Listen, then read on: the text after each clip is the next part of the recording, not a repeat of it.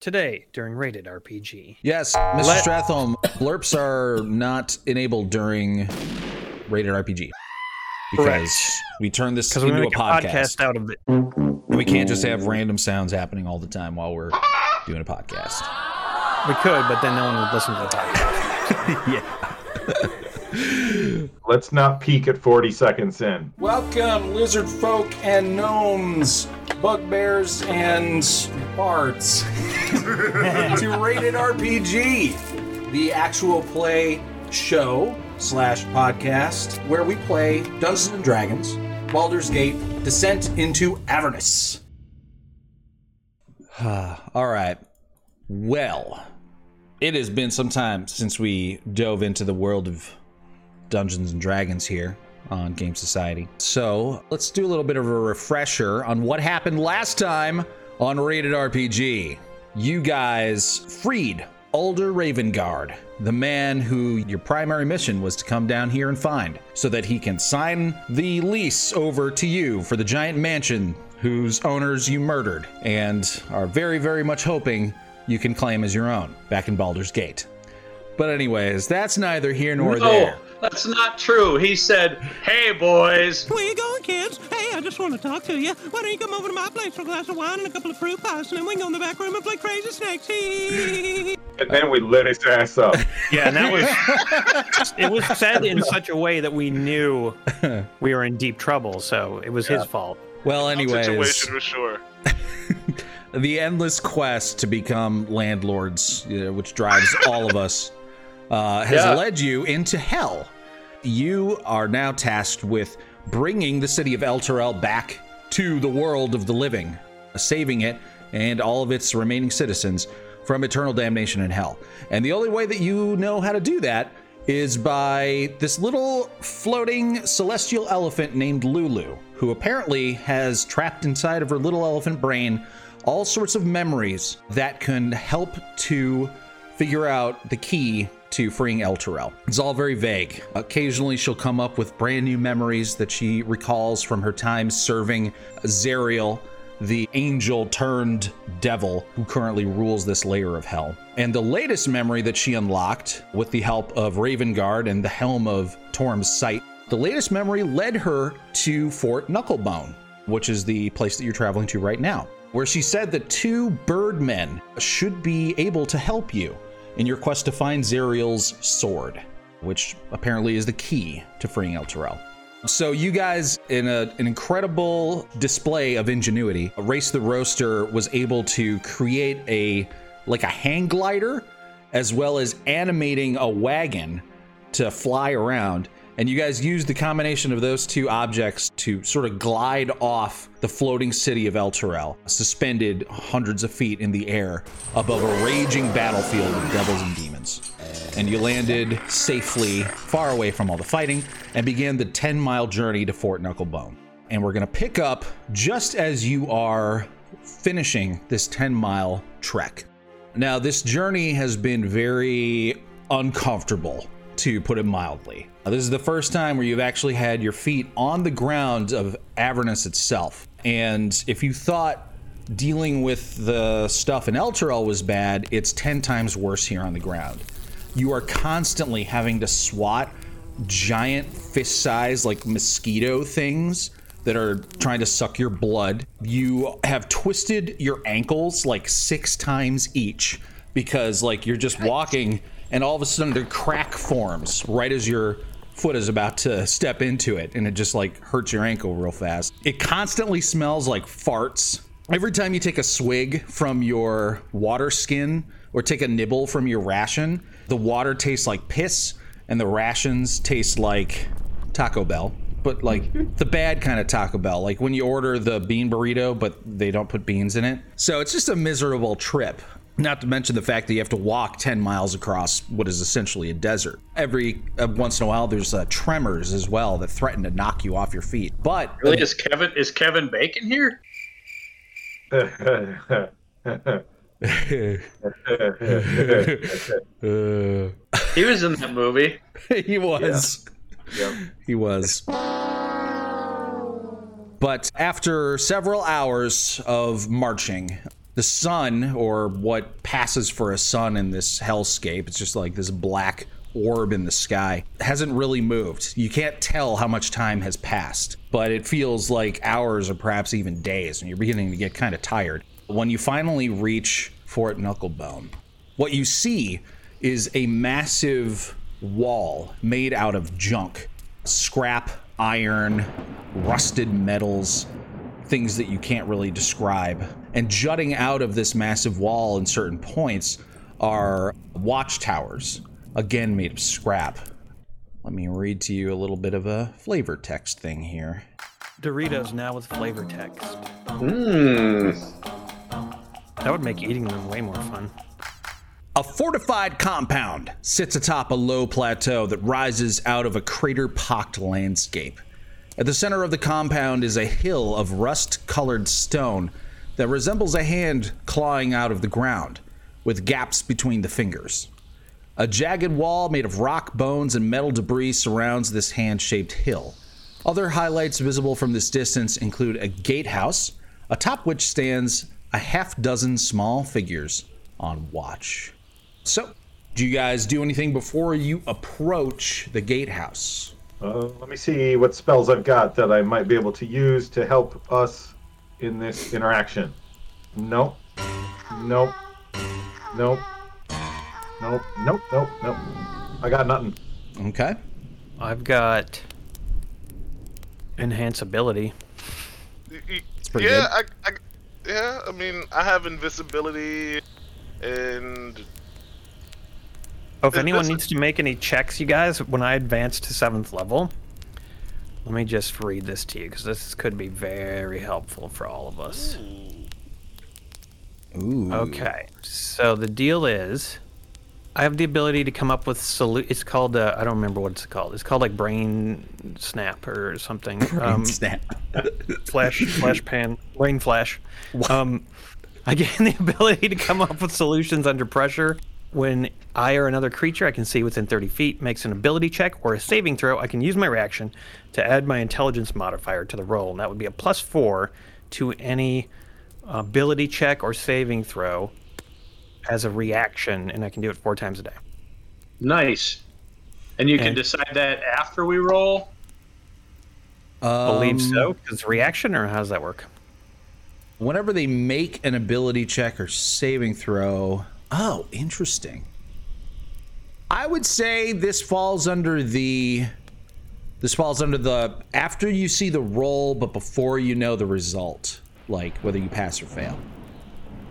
Pretty oh sure right Yeah. yep so it's like they do something and you're like well why don't you try to do it like this and then it gives them a little help Yeah. Yeah, we'll go with Cool. that. And, and you were close with Brain Snap or whatever you said. It's called Flash, Flash. of Genius. Flash of genius that's good. i like brain real- flash Very, very close. i'm gonna call it brain brain flash You know, since everybody leveled up, why don't we take a minute to discuss what everybody gained at level 7? Because you guys must be excited about some of your new abilities, right? oh yeah, oh yeah. Um, I have polymorph, which I can change in anything that has a challenge rating equal to my level, which will make it a lot more useful when I've run out of spells and my insults are working. I can punch something as a cooler creature than I am currently. That's all I got. Take it away. Well, I picked up a level of druid, even though I said I was going to continue being a monk. I maybe I'll go back and forth, but I picked up uh, third level spells now. So among those are you know things like call lightning, revivify, you know tidal wave, speak with plants because there's so many plants down here. Well, if you do find any plants down here, you'd probably wonder what the fuck their lives are like. So, Well, Might have some rest interesting so that. I can put that, I can prepare that spell during the, the long rest, so that I can ask the weed, like, what, what's your deal? once once we've got our house you're gonna be a great gardener Oh Seriously, Maybe- landscaping. Mm. yeah Beautiful, beautiful property. just be standing outside all day talking to all the plants and making them grow it's gonna be very lush That's Aaron, you're you got your Flash of Genius, and what else did you get? New spell slot? oh just an additional spell usage yeah Okay, cool. What about Glubjag? Dreg Dregrom or Gregrom, depending on who you ask. Yeah, I got a new spell and a new spell slot. I added Chromatic Orb, I believe. Hmm. And I also got Ethereal Step, which allows me to dip into the ethereal plane for a little bit, move, and then come back out. nice. Yeah, I'm really looking excited to that one.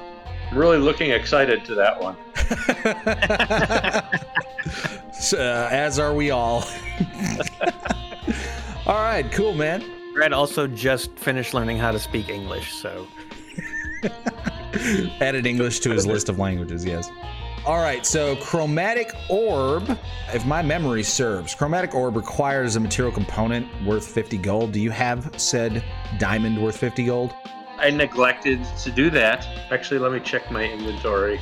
Oh, would I be allowed to make him one, even though it would disappear in an hour? You know, th- th- no. Well, hmm. All right, I'll go with I'll go with yes. You can do that, but it doesn't destroy the diamond every time you cast chromatic orb. You just have to have the item. And so while you're holding this conjure item that race makes for you, you can cast chromatic orb until you get the actual diamond. Okay, We'll go with that. Awesome, cool. All right. I think I would have the same problem with Revivify because I need diamonds worth 300 gold, which the spell consumes. Yeah. I So don't have that. I'm, Make to- a bag of diamonds? I'm totally so I'm gonna rule it that you can't create diamonds that a spell will then consume. So like material items that need to be consumed, you have to have the actual legitimate thing. But if you're gonna use it as a focus for a spell, like chromatic orb, then you can conjure something for that. You're not gonna get free revivifies just because Dion is in your party and cre- can create diamonds. But you know, there must be diamonds in hell. You know, plenty of rich people get buried with diamonds and go straight to hell. So that was a that was a great James Bond movie. Diamonds go to hell. Yeah. um, uh, In my opinion. Oh boy. All right. So you guys are you're you're on a little hill overlooking Fort Knucklebones and you you're squinting your eyes and you can see there's these little figures walking around on these ramparts above the gate. Is there anything you want to do before you approach? I guess I should make a diamond for the chromatic orb right now, because I'm assuming you'll need it if we have to fight, right, Glubjack? Yes. Okay. Whip it up, it up, it up, and here's a diamond! That's how I make my diamonds. Nice. Do you guys think I should cast protection and good from evil and good I'm gonna cast protection from evil and good on myself. right now? Yep. why are you guys so paranoid about these dudes? They're birdmen. Come on. All right, I'm gonna do it too. I will cast protection from evil, good and evil. Okay. They're just in that tower watching us freak out. Excellent. I'm gonna cast more susceptible to good and evil. Of course you are. That's a strange strategy. I heard he's one of those chaos Just to show my incredible trust for the birdmen. that, that I'm worried about. I'm going to stand on a table and fall off and see if they catch me. Falls. Good idea. Yep. Heck yeah. All right. So Coslo and Glubjag, you're casting protection from good and evil on yourselves. Yeah. Indeed. Okay.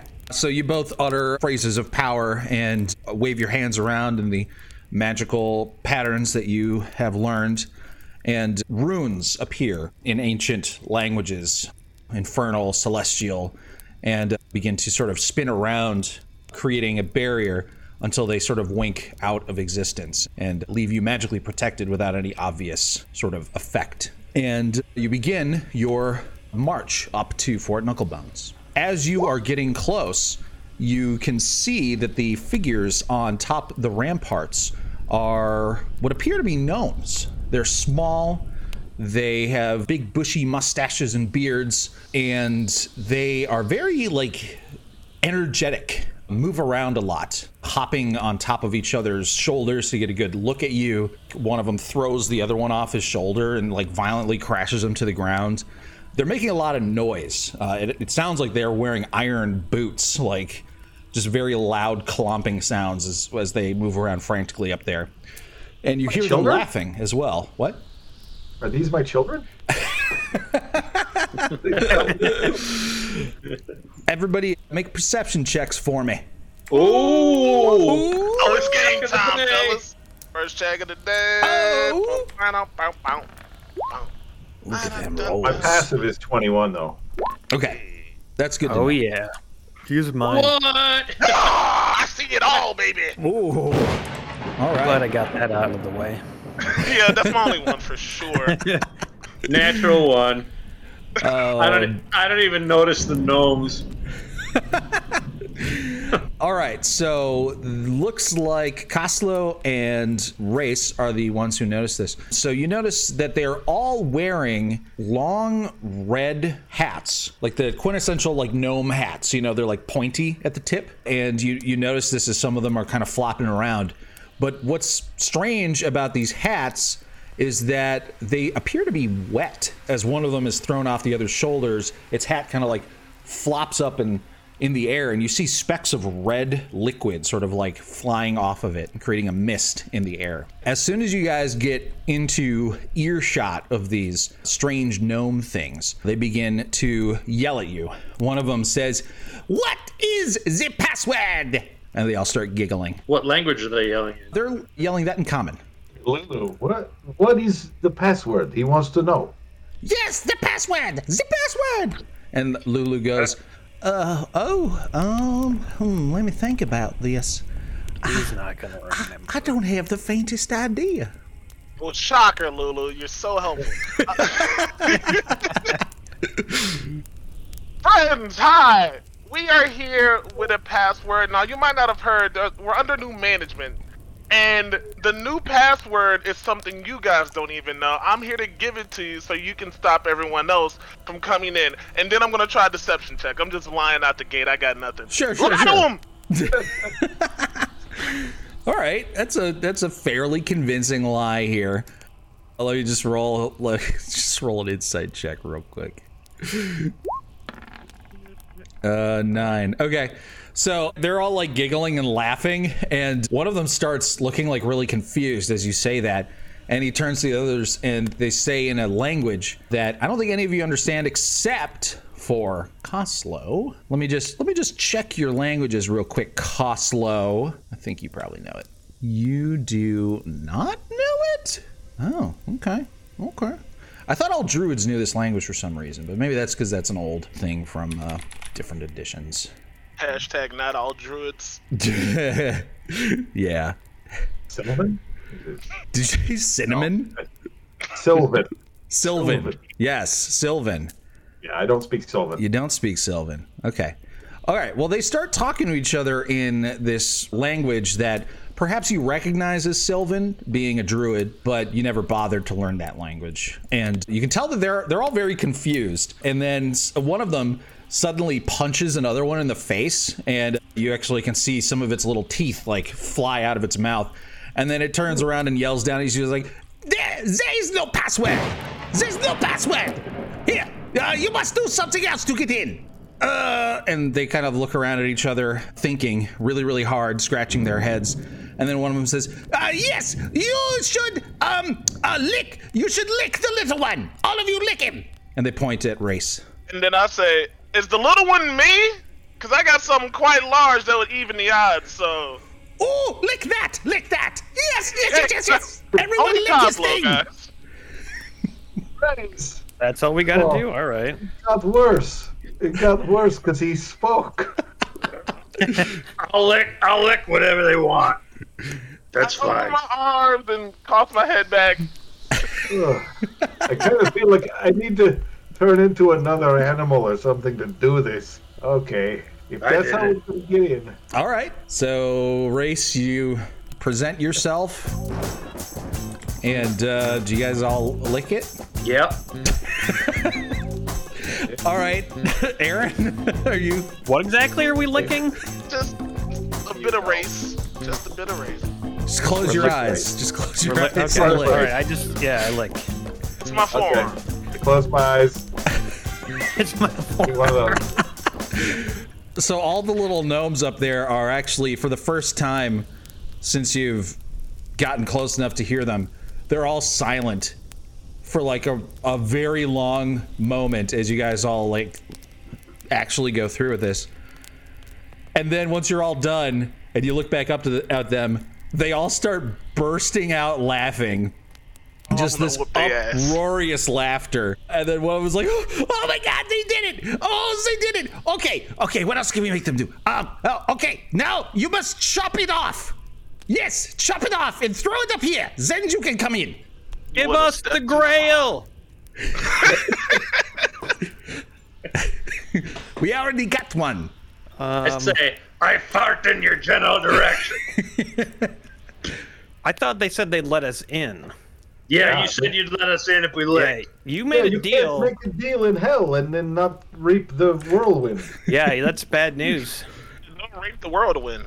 Oh no no no no no! You must must chop it off. No, really? Oh come on! You did, you already licked it. Why not just jump it off? Wasn't part of the deal, boys. Ah, okay, okay, come on in. Ah.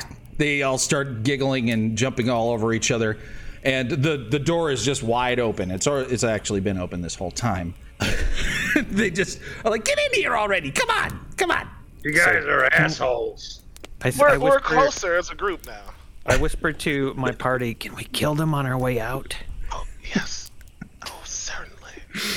Yeah, absolutely. Man, I'm not trying to kink Nothing worse than unfunny gnomes. Oh. All right, so as you guys move inside and pass under the gate, beyond the gatehouse, this is what you see. The area enclosed by the rampart is littered with trash and mechanical parts, some put together in a way that resembles a vehicle. Ramshackle structures built from the same junk as the outer wall provide shelter. A platoon of small, fey creatures mills about, all looking like feral gnomes. Several of them sport tall red caps, some of which drip with vile ichor. A pair of Kenku examine one of the strange vehicles, chattering to each other in high pitched squawks. These Kenku carry an assortment of strange tools. When they see you, they turn and stare in wonder. And Lulu flutters up to you guys and says, oh, I think those are them. Those are them. We should go say hi. Hey, What the Hell Riders? What? No, no, the Birdmen. Oh, right, the Birdman. Yes, of Yeah. course. She starts fluttering over in their direction. I will follow. You said they look like gnomes, though. No, so there's a whole bunch of little gnomey looking dudes milling about. You see you see a lot of those guys. But you see two Kenku working on what appears to be like this demonic vehicle. I, okay. Oh, that. And thing. those are the Birdmen. The Kenku are Birdmen. Yes. All right. Yeah, I head over there behind, uh, hot on Lulu's heels. Okay mosey on. So you guys get closer and closer, and the Kenku seem to recognize Lulu. And in fact, one of them waves in your direction as you approach. And he kind of he waves and then sort of like puts his hand out, palm facing you, as if kind of telling you to stop and stay where you are, and then yells out, What a deal! Patience is a virtue. Can't keep the boss waiting! And then he turns off and runs into one of the trash structures. Kenku are are unique in the sense that they can't form their own like sentences. They can only repeat things that they've heard. They tend to repeat them very close to the like the tone and the the way that it was delivered. They're, they're basically like you know like parroting things that they've heard. Playing a Kenku character is interesting. Manflesh says they speak in blurps. That's the perfect way of putting it. Oh man, that's so good. Madflesh, I want you to give one of these players inspiration. Choose which one gets inspiration because of your wonderful burp analogy. Aaron, why are you not with the group? What? Oh, He's a free are, spirit. are we supposed to move ourselves? So one of these Kenkus runs off, and moments later he returns, leading a tall creature wearing a long, tattered shift covered in mud, blood, mold, and worse. The hag's eyes seem to move independently of each other as she approaches you, her straggly brown hair hanging in front of them. Resting on each shoulder are red eyed ravens that scrutinize your group. Behind her, a hulking creature built of disparate fiendish parts trudges, moaning and hopping as it walks. Then both of the hag's eyes focus keenly on your group, and on Lulu specifically. My goodness, the hag croaks. spittle dribbling from her mouth. Where did you find such a treasure? Well, Where Wha- did what's- Self, but thank you. What is she referring to? She walks over to Lulu, who's kind of oh, nervously Oh, fluttering around. I and get she gets real close. Her eyes sort of like both of them are googly, you know? They're just kind of looking in weird random directions, but occasionally they'll both focus on like one object and it's a little bit creepy when that happens. But sh- you know, she approaches Lulu and tries to touch Lulu and Lulu sort of like recoils back a little bit and hides behind Glubjeg's legs. What do you know of Lulu? Hmm. Lulu? I know she's a friend of Zariel's. What do you know of Lulu? I don't think they're friends anymore, are they? Not that I heard. Well, uh, well, you know, I, that's semantics. Uh, I, I, I believe that there's a part of her still that maybe is my friend, but yeah, she's she's she's fallen into some hard times, is what I'd say. And the hag cackles, hearing that, and says, Well, where are my manners? I'm Mad Maggie. and she holds out one of her gnarled, clawed hands, as if offering a handshake. Who might you be? We are the gorgeous Phoenix Brigade, and I'll give you a dap. We don't do handshakes. There we go. Um, we're here to save Elturel from hell, and Lulu's been our guide, but she has memory loss. Do you know anything about this memory loss? Oh, memory loss, you say? She looks over at the Kenku and they sort of like shrug. And why don't you guys make an insight check? Everyone roll a 20. Not me. Whoops. okay, okay. Brad, Anyone? please, Brad. That's two ones in a row. Oh my god. All We're getting them out of the way. This is a good time for this. No one rolled higher than eight. well, I actually did. I rolled a nine, but then I had to subtract one. So. All right, so I guess nobody's picking up on any of the subtleties between this horrific 12 foot tall old woman and these two bird people as they exchange like looks. She looks over at Lulu and says, Oh, you poor thing. Your memories have been erased. I'm sure there's something we can do about that. She strokes like this long, thick hair that's sprouting from a wart on her chin, and she says, Uh, yes, I think we can come to some sort of agreement. I believe I can unlock some of her memories. We've already licked race. so if we have to do that again, that's fine. No, that shouldn't be necessary, I don't believe. Hmm. All right. Let's let's see what I have. she pulls out a bag and she starts searching through it and you can see her occasionally tossing out like toenail clippings small tentacles what appears to be some sort of shriveled like uh, duck fetus or something not a duck a platypus maybe you don't really know but she seems a little bit frustrated as she's going through her bag and she says No, no, this won't do.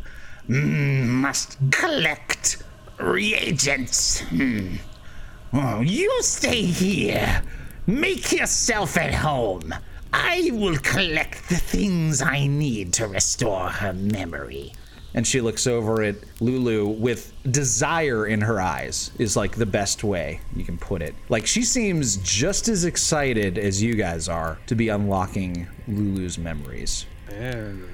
So she turns around and begins to walk away back towards the hut that she came out of. And as you guys are sort of looking around, you notice that all the other inhabitants of this place seem to be like distrusting of you. They're not very like friendly towards you. The six of these gnome things that watched you lick, e- lick each other's ding dongs they seem to like you a lot.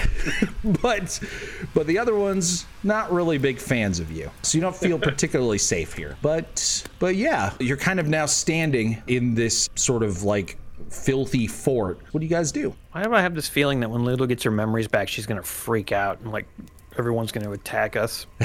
Yeah, I'm getting real bad vibes from this whole situation. First off, Mad Maggie, not a good name for a good person.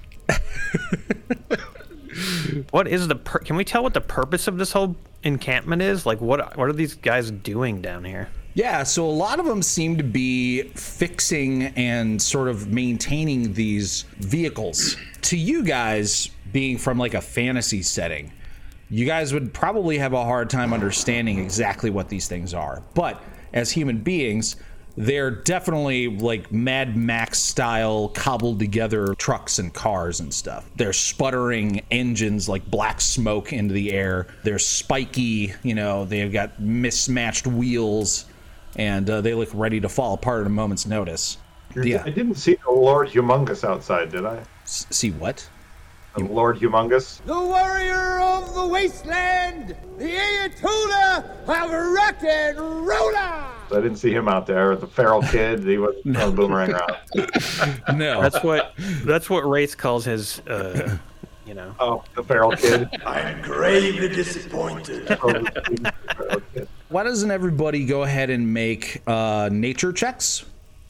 Nature checks. Ooh. My first one ever, probably. Let's do it. I oh, could go for some I nature hit it twice. right. Okay. Oh yeah, Hey. I'm all over Alright. that nature. So, Glubjag, you recognize that these feral gnome folk are some sort of fey creature, you know, from the Fey Wild, but you don't mm-hmm. really know what they are. However, Dababi, you're pretty sure these are what are called red caps. They're evil, chaotic fey that are, you know, like all fey, pretty much they're tricksters. They like making people do nasty things to each other just for the fun of it. They're also very, very strong, uh, despite their small stature. They wield massive scythes and can also drop kick people with their iron boots, and they they can be kind of dangerous. Let's see, what else do you know? Oh, make another nature check. This is about Mad Maggie, everybody. Here we go. One. I'll also accept a religion check if you're better at that. Wow, okay. So, Glubjag, you know that Mad Maggie is what's called a night hag. They are also fey creatures originally. Hags are all fey. However, night hags are a little bit different because they are fiends. They're sort of like a mixture of a fey and a fiend. They similarly to a lot of evil outsiders, they really enjoy causing pain. But night hags specifically enjoy watching people who are good become evil, like become so desperate that they turn to things that are against their moral code. That's a night hag's like favorite thing in the universe is to eventually cause and then witness someone's downfall. And the better a person they were, the more enjoyment they get out of watching them commit evil acts. They also are, you know, they have claws, they can cast magic spells.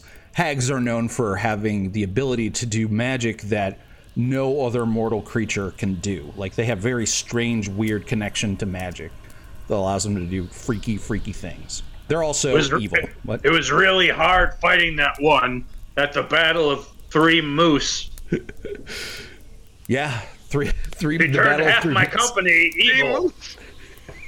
Yeah, Isn't it Moose's Glubjag? I swore it was Moose Eye, maybe. I don't know. That's that's what I was told the place was called.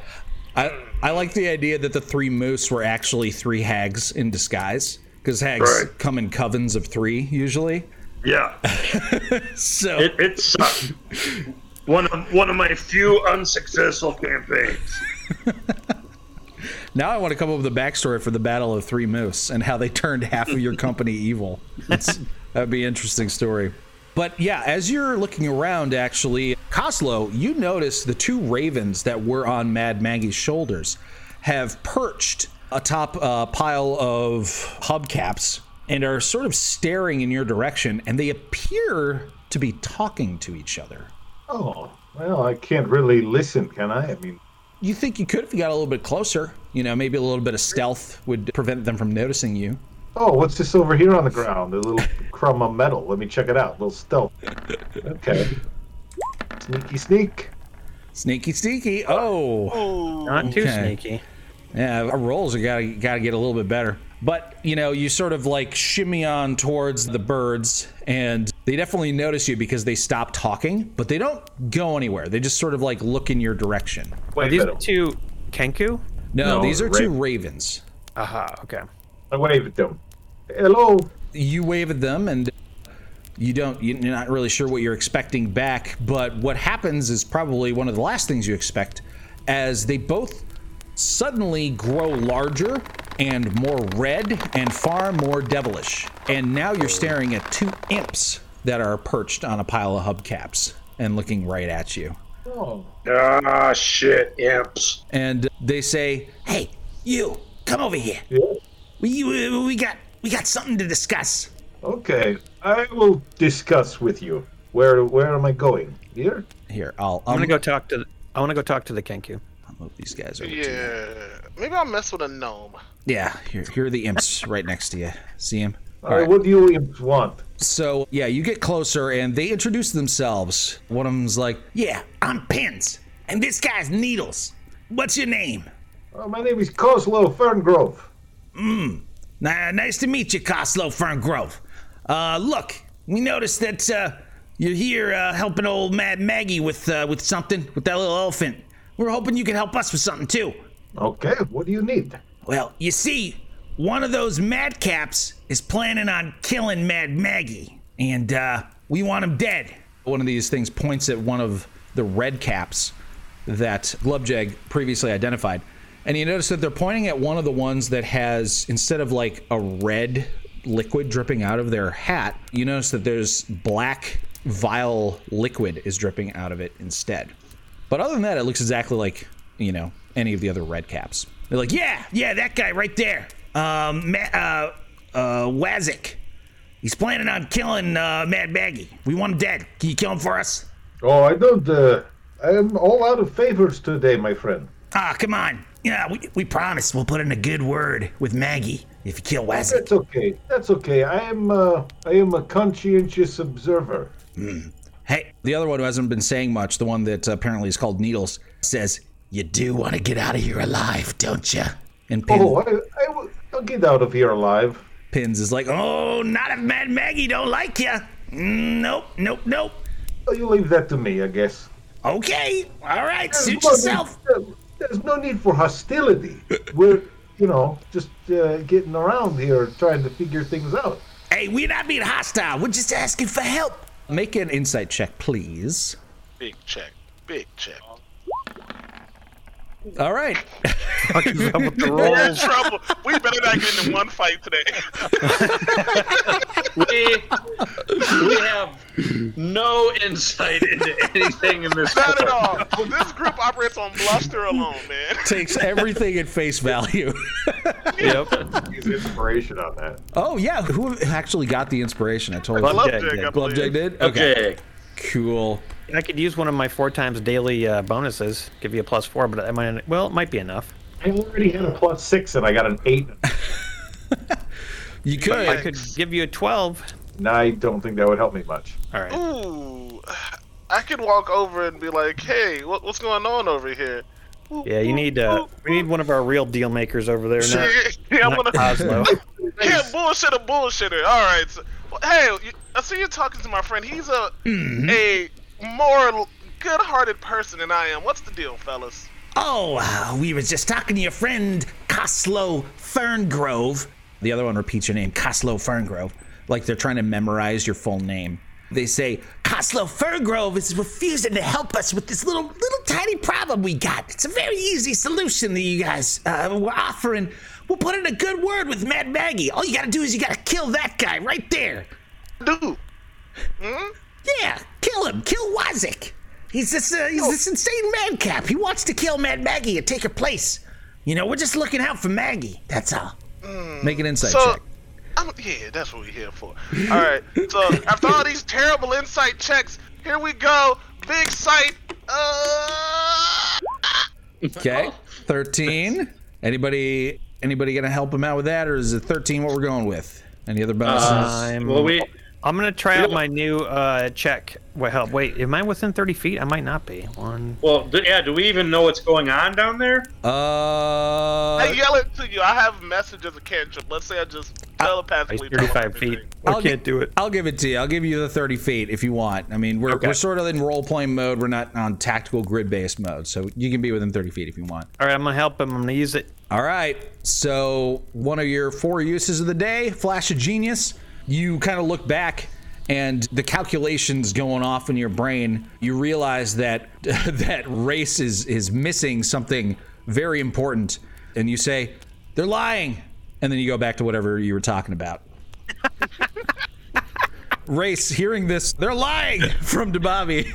You pay attention to the imps a little bit, and you notice their body language is a little bit off, and and you think that this whole thing about Wazik wanting to kill Mad Maggie and take over doesn't really seem like they're telling the truth about that. They're probably gnomes. Uh, listen, I know you're lying. Listen, if you if you want, I'll, I'll cut you a deal. If Mad Maggie heard that you were even talking about her dying, would she be very happy? No, she would not. So how about this? Let's make a trade. I won't tell her you were plotting to kill her if you give me some information. Uh, hmm? Well, uh, what we were. I don't know we're- what check I'd make to help. We're, we're not plotting to. We're not. We're not plotting to kill her, man. Like, okay, you're That's right. That's not what I heard. You're- Me and Cosmo both heard it. really? Yeah, I I swear I heard you say, "Oh, Mad Hmm. Maggie gonna die." Ugh. Yeah. Oh. Straight up and down. Okay. Are you? Uh, oh, I see what they're doing. They're they're trying to blackmail us, Needles. And Needles is like, Mm, yeah. Mm, maybe they're smarter than we thought. and Pins is like, All right, we'll level with you. All right. Needles and I, we played a prank on on Wazik. Eh, It wasn't didn't go over very well. Uh, we uh, we tricked him into licking one of his other uh, madcaps's uh, asshole. Uh, yeah, it was really hilarious. Couldn't believe that he did it. Like who who would do such a thing? Uh, Who would? That's crazy. but anyways, uh, yeah, we, we're, we're pretty sure Wazik and some of his buddies are planning revenge, and they're gonna try and kill us. So, uh, yeah, we just, that's the real reason we want him dead. We promise. Mad Maggie told us not to pick on them, and we didn't listen, and now they're gonna try to kill us. Please, you have to help us. Co-workers, man, I get it. Ugh. Well, yeah, exactly. Uh, you know, maybe we can smooth things over, because uh, seems to be an awful lot of people licking other people. It doesn't need to happen. What are you talking about? Awful lot of licking. I, I don't know. You know, in general. That's the first licking prank that we've uh, we've seen around here. Oh well, you know, you blink, you might miss it. But hey, I'll tell you what. Maybe uh, we'll go try to smooth stuff over with Wazik, so he won't uh, put an end to you. Huh? All right, all right. I see what you're saying. Okay. Well, if you want to smooth things over to Wazik, he always takes a break behind that outhouse. and they point across the fort to like this ramshackle outhouse that literally has flies, like a carpet of flies above it. He always takes a break behind that outhouse every hour. I don't know what he does behind there, but whatever it is, that's where you're going to catch him alone. You can go talk to him or whatever you're going to do. All right, but be quick. And then after that, they sort of both turn into uh, their raven forms and fly away. All right, we're gonna cut over to Bobby and Glubjag, who are talking to Chukka and Clonk.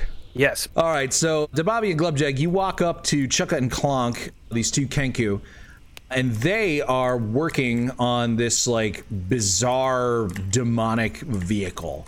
One of them is larger than the other, who doesn't seem to be doing much talking and kind of has this massive warhammer strapped to his back. The other one, who is a lot smaller and more nimble, has what appears to be a silvered pike, although it is a bent sort of like it seems like he just pulled like a long pole off of some sort of machine and then dipped it in liquid silver. But both of them are using these tools that they have, which Dababi, as an artificer, you recognize a lot of these tools that they're using. They're just kind of like crude versions of tools that you use. And they're very frustrated as they're apparently trying to repair this machine. I uh, approach and ask if I can take a look at what the repairs that they're making. Yeah, one of them, the smaller one, looks over at you and, and kind of looks you up and down, and their eyes sort of rest on your wrench hanging from your hip. And he opens his mouth and says, I don't give a fuck. And then hops down and then points towards the thing and says, After you. All right. Those are both quotes they've obviously heard at some point. um, uh, yeah. All right. I check it out. What's the deal? So you start looking at this machine, and it's very bizarre, but you can go ahead and make an arcana or investigation check to try to figure out what's wrong with it. All right. Uh, looks like we're we got a 14. Are you gonna gonna go with that 14? Or are you gonna use anything else to help? Uh, I better save my. Better save my remaining I three. Well, I will aid him. Sweet. You will aid him. Okay. So that gives you advantage. Uh, Oh, okay. advantage. Yes. Aiding gives advantage. So I'm just gonna have you re-roll it uh, because you're not supposed to aid it like after you see the roll. So Right. so now just make a new roll with advantage. Okay. Here it comes. Here you go. Oh yeah, look at that. Even better. 26. Okay. So you guys spend about 10 minutes sort of looking over this thing. And those 10 minutes are while uh, Coslow and Race are talking to these imps. And at some point you overhear them and you turn around and shout, "He- "They're lying!" and then get back to your work. And after uh, after 10 minutes examining it, you find what you think is probably the problem. There appears to be a gear that is part of the operations of this vehicle that is comprised of spikes from a Hezrou demon. And normally like so like there's a lot of weird elements to this thing and you overlooked this thing the first time you were looking for what's wrong. But at some point during the 10 minutes you notice that this gear surged with magical energy and it seems to be doing it at random and you are fairly certain that that's not supposed to be happening Okay, guys. So, like, what you got here is you got a gear that's um, uh, infected unnecessarily with some sort of magic. You got a uh, broken Hezrou demon uh, caliper, and you're gonna need a whole new uh, ba- width chassis. I'm gonna help the Kenku talk to us. So I'm just gonna say, I can't believe you found the problem. the And then they say, "I can't believe it's not butter."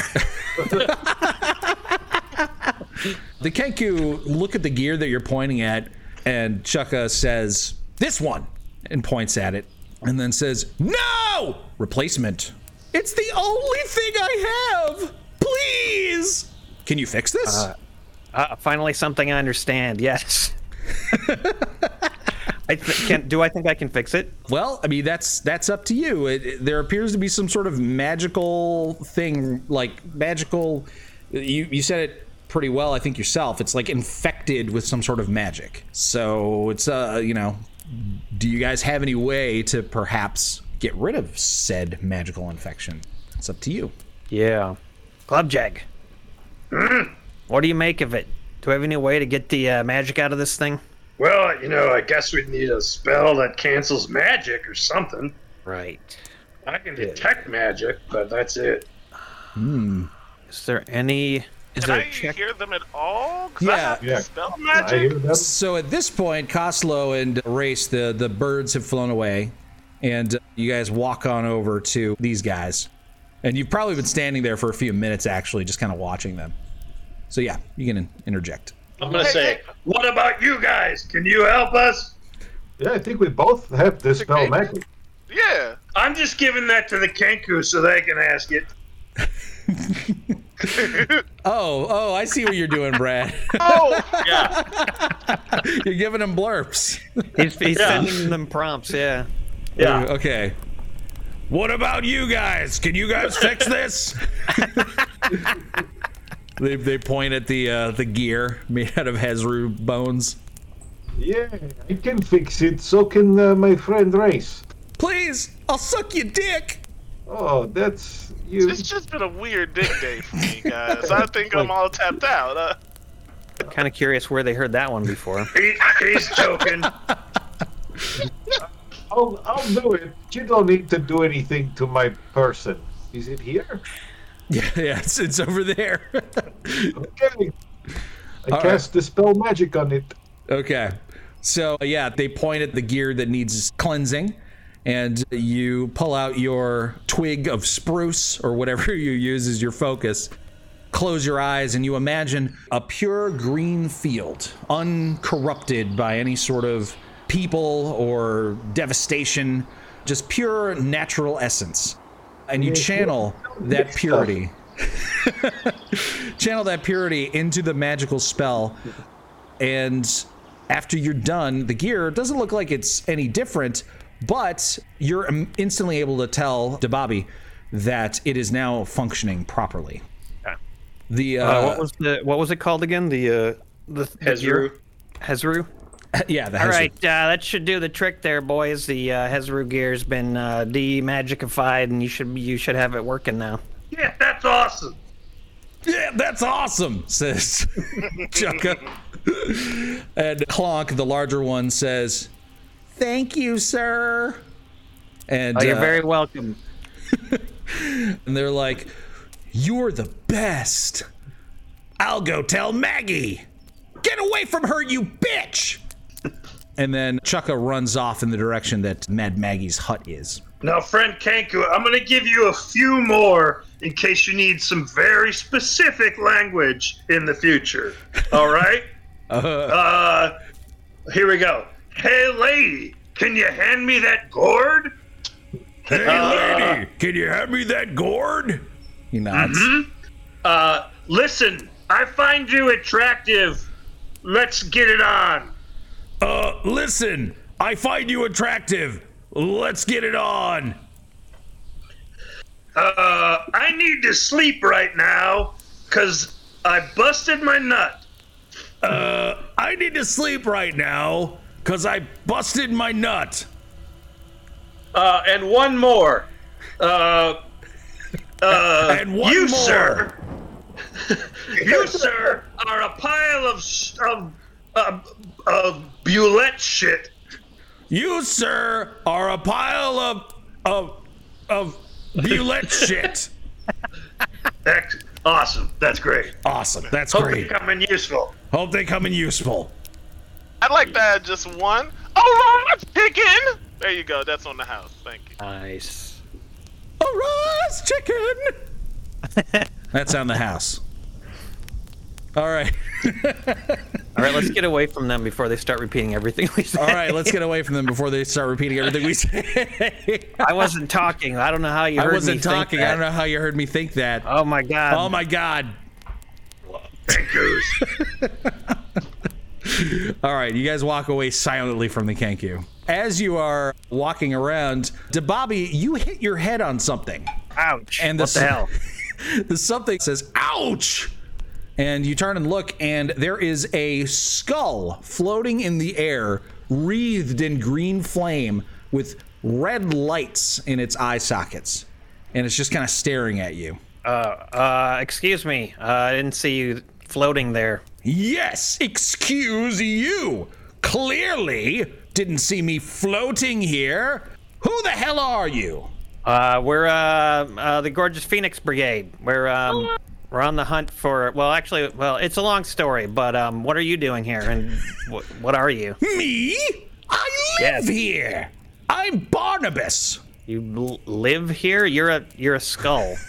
Well, of course, I am a flame skull, you numbskull. I used to be a great wizard. Now I am this. I'm, st- I'm still pretty great, though, and I live here, and you bumped into me. And you haven't even said you're sorry. Uh, I do apologize. It was very klutzy of me. I'm uh, I'm just not used to floating green skulls. Um, but uh, you seem like a uh, uh, a very friendly floating green skull. It's nice to meet you. What'd you say, Barnabas? Nice to meet you, Barnabas. He looks at you, and it's hard to tell any sort of emotion because he has no flesh. He's just a skull. But he seems to be surprised by your cordiality. And he actually apologizes in turn, says, I, I, I'm, I'm sorry. I've just, I've been living amongst these moronic pranksters for far too long. I, ah, I've forgotten my manners. Yes, I, I, I am Barnabas, the wizard. And appears that you are here to make an alliance with Mad Maggie. Uh, yes, yeah, we're um, yeah, we're working on getting some our little elephant friends' uh, memories back. I don't know what that means. I mean, I don't really Good either, luck. but I I said it. You did. You certainly did. Well, I have some influence with Mad Maggie. Uh, you seem like a kind enough gentleman. Uh, perhaps you can help me with something. Well, I'll do what I can. What uh, what uh, what's what seems to be the matter? Well, he looks around to, as if to make sure that nobody else, you know, can see. And he opens his mouth a little bit and kind of shakes uh, his jaw violently.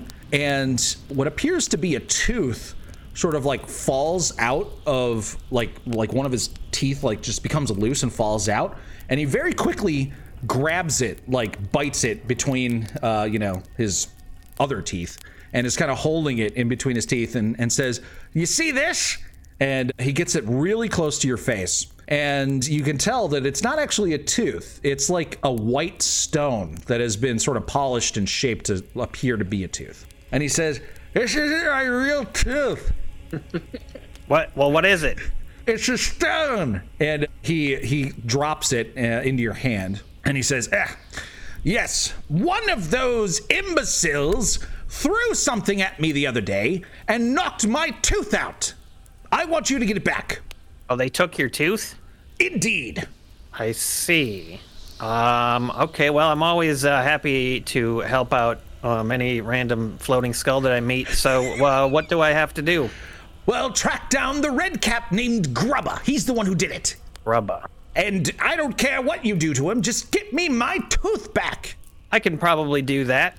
Um, and then you'll uh, you'll help us with uh, Maggie, eh? Is that what uh, the uh, what you're offering? Of course, of course I'll help you. You notice actually that ever since he spit the like stone out of his mouth into your hand, there is now a whistling sound every time that he talks because there's a hole in his teeth.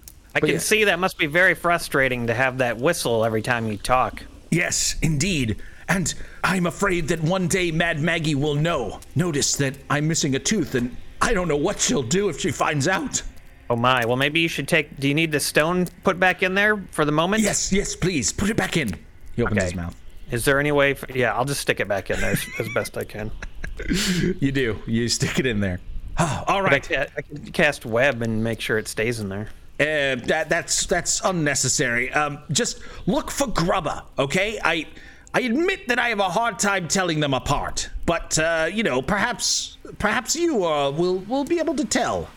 Yes, Grubba. Is there anything different about Grubba that I that I that will make it easier? Different hat color, perhaps. Mm, he's one of the red caps, so that should narrow it down by about fifty percent. No, maybe about ninety nine percent, one percent. Uh, other than that, no, I, I I don't really have any bright ideas. Otherwise, I would have done it myself. But just find Grubba. He's the one who took the tooth.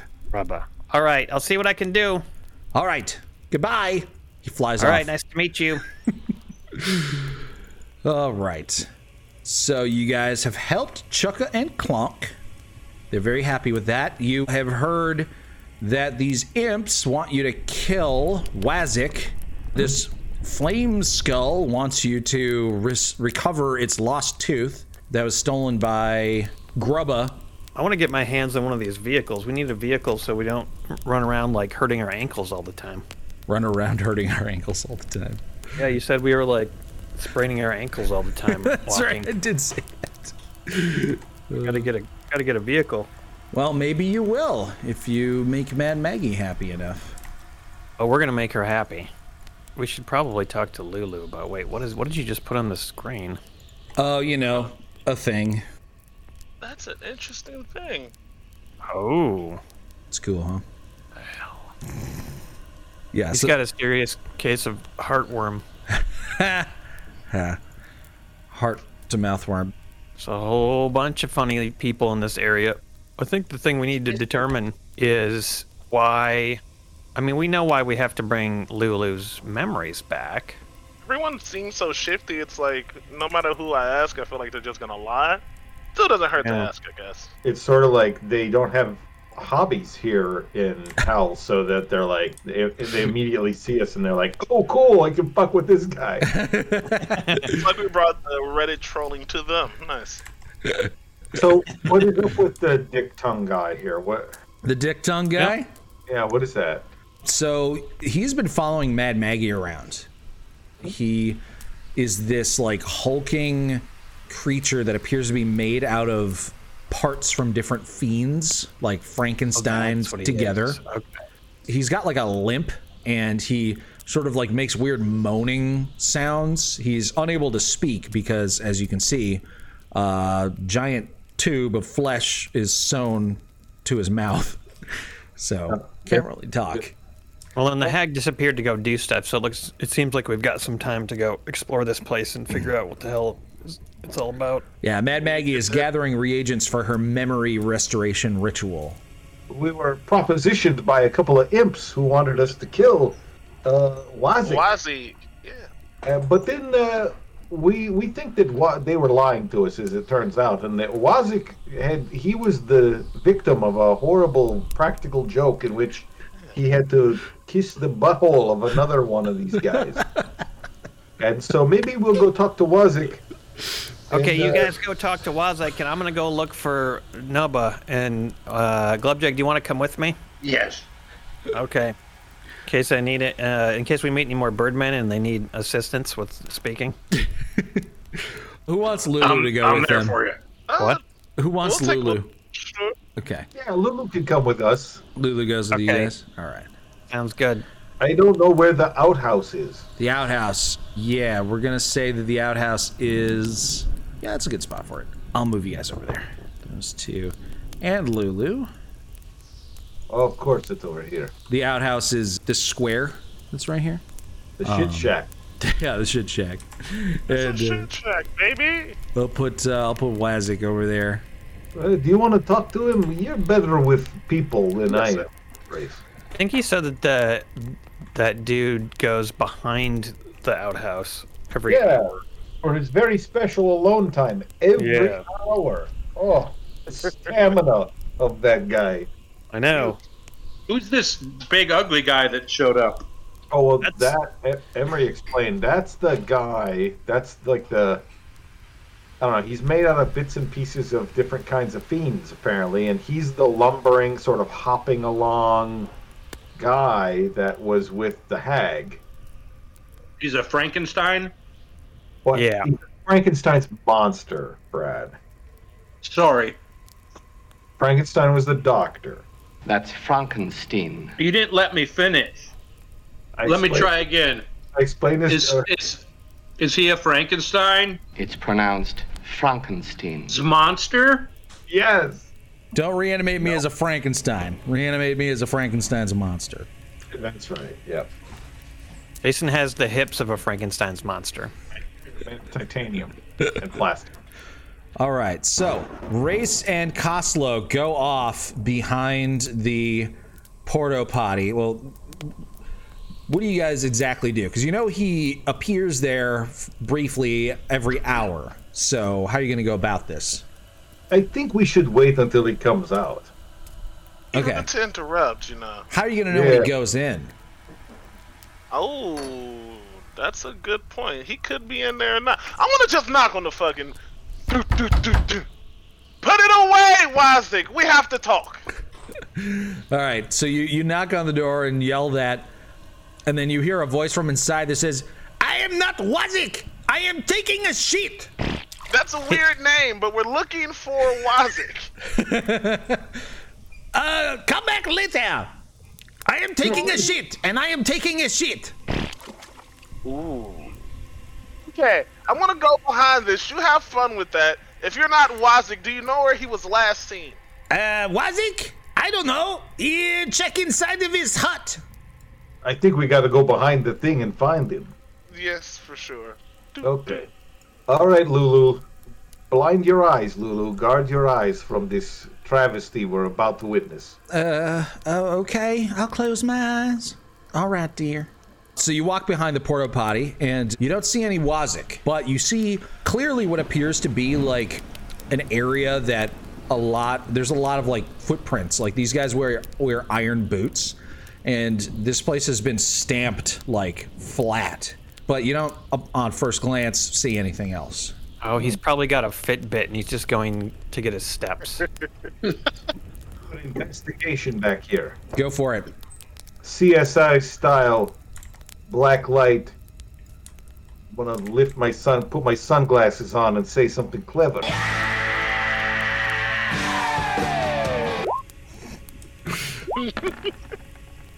Oh dang! All right. So you you get down on your hands and knees and you start sort of like Sherlock Holmesing it up, and uh, you find that there is a just a sort of flat piece of metal that is very dusty and appears like it hasn't been moved in a while. But that is all a ruse because you sort of peek underneath it and you find that there is a stash hidden underneath this piece of metal. And it appears that every time the stash is, you know, open and closed, somebody just kicks a bust- bunch of dust on top of it, so it appears like it hasn't been used in a while. But as you open it up, you find a bunch of supplies for creating ah, what are those called? It's not knitting, but it's like those circular things. Sorry? Oh, uh, uh, needlepoint? Yeah. Macrame? Macrame. A doily. Doily. Do no, guys, what, what is that called? Needle point. It's like the little round things that have Yeah, words. yeah, and- and then they got hooks there. eh. Yeah. So you find like basically arts and crafts supplies. Crochet. Crochet, that's what it is. Oh, it's crochet. I was going to say crochet. All right. Is- Yeah, and you find some very nicely crocheted things, and some of them are very crude. You see a crocheted depiction of the prank where apparently Wazik is licking some sort of butt. You're not really sure. He's like knitting, but needlepoint would be like uh, uh, pictures on things. Exactly. But then some of them are just, you know, bless this mess and uh, Eat, pray, love. Eat- yeah, just like some, like he's he's really. You find so many of them that you can actually see the progression of skill as he's been making these things, and you know you're just you, that's what you find a stash of this crochet stuff. How sweet is this little Wazik? He's he's making the artwork. Aw, this is adorable. I got, I got an idea on how to draw him out now. All right. I, I, I want to pick up his, his art that he's put his time and effort into, and I want to uh, just w- start walking around. Well, well, well, look at what I found! Some beautiful crochet. Crochet is for losers. If they don't want this crochet burned, the owner should appear post haste! And then I pretend like I can summon fireballs, but they don't know I can't. So I'm just gonna be like, woo, tingly fingers, baby. Anybody? As you're shouting all this, you know you're getting the attention of a lot of these red caps and mad caps, and uh, some of them who are close enough to hear exactly what you're saying and sort of see what you have in your hand. They start cautiously like moving up to you, and one of them, as soon as he sees it, he like tries to take one from your hand, like out of curiosity. Do you let him? Yes. he, he takes it and he looks at it and he just bursts out laughing. Who made this? Oh boy! Oh, this is so embarrassing! Who the hell made this? Was this you, Wazik? And he like points over across the fort to this one red cap that suddenly looks incredibly embarrassed. And all the other ones are like, Wazik! Oh, you, you told us you stopped doing this nonsense. And Wazik's like, I'm sorry, I, I didn't mean to. I, just, I love it so much. And then all the red caps near him just start screaming and laughing and start kicking the absolute shit out of him. And after about 12 seconds, he's just dead on the ground and they're just kicking his lifeless corpse over and over and over again. All right, mission accomplished. Whatever. It's, this is hell. Uh, We're doing our best, man. I want to save one. My balls are in a constant state of inflammation down here. I can't. Wow. Can't be a kindly old druid man. I would have handed I would have handled that a little bit differently, but uh, good work, boys. Okay. Put us on a job and the job gets finished. Right. Well, I I want to take one of the little needlepoint crochet things. I want to like the one of the things that says "Bless this mess." Can I take it and kind of fold it up gently and put it in my pocket without Race seeing me? I don't want Race to give me any shit. I would say the race is far enough away that you can do that without having to make a check. Yeah. I'm going to put this in my bathroom at the mansion at the gorgeous Phoenix Brigade Estates. Then I Put it on the wall. bless Little it. memento. Little memento. I can tell that story when people come to the to the parties we're going to throw. I can say, Hal was in that cap, but he was a sweet boy, and Race had him killed. I went to hell and um, all I got was this needle point. Yeah, he was he was the one red cap here that had some sort of spark of something good in him, and he was beaten to death. Now he's because- gone. Brutally beaten to death. It's probably going to happen eventually anyway. Thank you for listening to Rated RPG Baldur's Gate Descent into Avernus. Subscribe to Rated RPG wherever you get your podcasts Podbean, Spotify, Google Podcasts, Apple Podcasts, and elsewhere. Many thanks to all of our Patreon supporters. If you'd like to join them, the address is patreon.com slash ratedrpg. Follow us on Twitter at Rated RPG Podcast.